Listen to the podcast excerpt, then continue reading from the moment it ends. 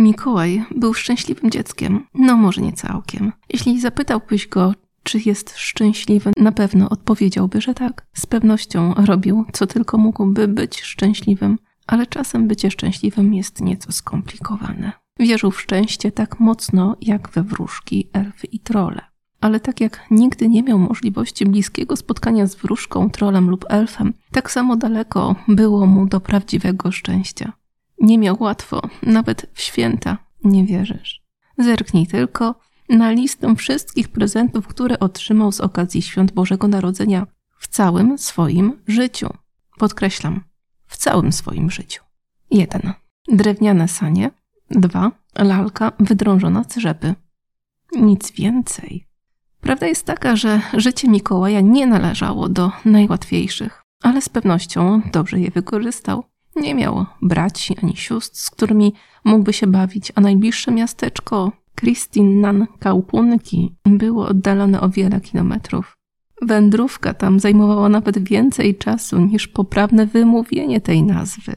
Zresztą w Christi Nankau Punki nie było co robić. No może poza pójściem do kościoła lub gapieniem się na witrynę sklepu z zabawkami. Tato, zobacz! Drewniany renifer zachwycał się chłopiec, przyklejając nos do szyby sklepu. Albo zobacz, pluszowy elf. Albo zobacz, jaka ładna pacynka, to król. A raz nawet zapytał, czy mógłbym taką dostać? Zapytał o to swojego tatę, Joela, patrząc na jego podłużną, szczupłą twarz, skórę twardszą niż buty po deszczu i gęste brwi nad oczami. Masz pojęcie, ile to kosztuje? Ojciec odpowiedział pytaniem na pytanie.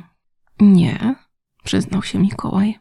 A wtedy jego tata podniósł do góry swoją lewą dłoń, rozczapieżając palce. Miał tylko cztery zdrowe palce u lewej dłoni, bo jeden z nich został skrócony. Pamiątka po okropnym wypadku z siekierą, naprawdę okropnym, pełnym krwi, o którym nie będziemy więcej opowiadać, aby nie zepsuć naszej świątecznej historii. Cztery i pół rubla? Ojciec spojrzał na niego ze złością. Nie, nie, pięć. Pięć rubli. Pięć rubli za pluszowego elfa to strasznie dużo. Za takie pieniądze kupisz całą chatkę. Myślałam, że chatki kosztują jakieś sto rubli. Nie mądrz się, Mikołaj. Przecież mówiłeś, że powinienem być mądrzejszy. Zostawmy to, odpowiedział Joel. W każdym razie, po co ci pluszowy elf, skoro masz lalkę z rzepy, którą zrobiła ci mama? Nie możesz udawać, że lalka jest elfem? Mogę, oczywiście, odpowiedział Mikołaj, bo nie chciał zasmucać swojego taty. Nie martw się, synu. Pracuję teraz ciężko i pewnego dnia będę tak bogaty, że kupię ci wszystkie zabawki, o jakich zamarzysz. Będziemy mieć prawdziwego konia, własną karocę i wjedziemy do miasteczka jak królowie. Nie pracuj tak ciężko, powiedział Mikołaj. Czasem musisz się też pobawić, a mnie w zupełności wystarczy moja lalka z rzepy. Ale Joel musiał ciężko pracować. Jako drwal codziennie ścinał drzewa, wstawał do pracy skoro świt i pracował aż do zmroku. Problem w tym, że żyjemy w Finlandii, wyjaśnił w dniu, kiedy rozpoczęła się nasza historia. Czyż nie wszyscy żyją w Finlandii? Zdziwił się Mikołaj. Był ranek i wspólnie z tatą wędrowali w kierunku lasu, mijając starą, kamienną studnię, na którą nie wolno było patrzeć. Ziemię pokrywała cienka warstwa śniegu. Joel niósł na plecach siekierę, której ostrze błyszczało w zimnym porannym słońcu.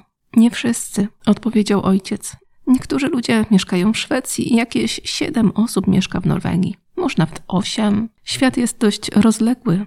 To co takiego złego jest w mieszkaniu w Finlandii, tato? Drzewa. Drzewa? Myślałem, że lubisz drzewa i dlatego codziennie je ścinasz. W Finlandii wszędzie, gdzie spojrzysz, są drzewa. I dlatego nikt dobrze nie płaci za... Joel zatrzymał się nagle. Co się dzieje, tato? Chyba coś usłyszałem. Przed nimi nie było widać nic poza brzozami, sosnami, ziołami i krzewami wrzosu. Na gałęzi przysiadł drobny ptak o czerwonym brzuszku. Pewnie mi się wydawało, powiedział niepewnie Joel. Spojrzał na wielką sosnę, przyciskając rękę do chropowatej kory. To ta.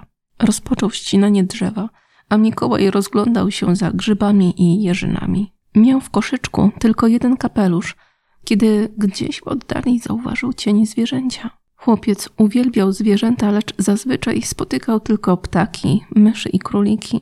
Czasem udawało mu się zobaczyć łosia, ale tym razem cień wskazywał na coś o wiele potężniejszego.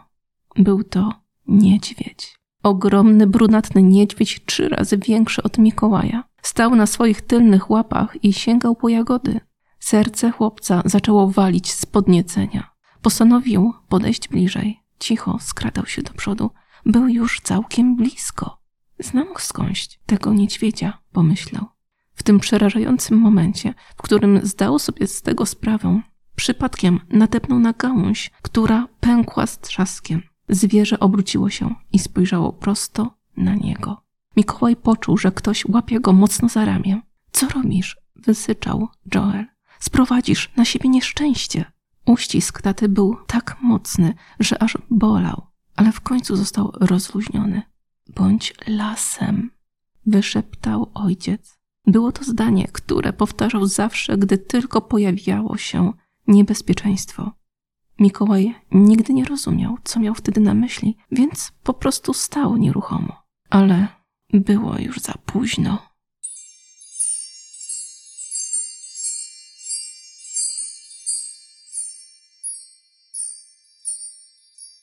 Była to książka Mata Hajka, chłopiec zwany gwiazdką.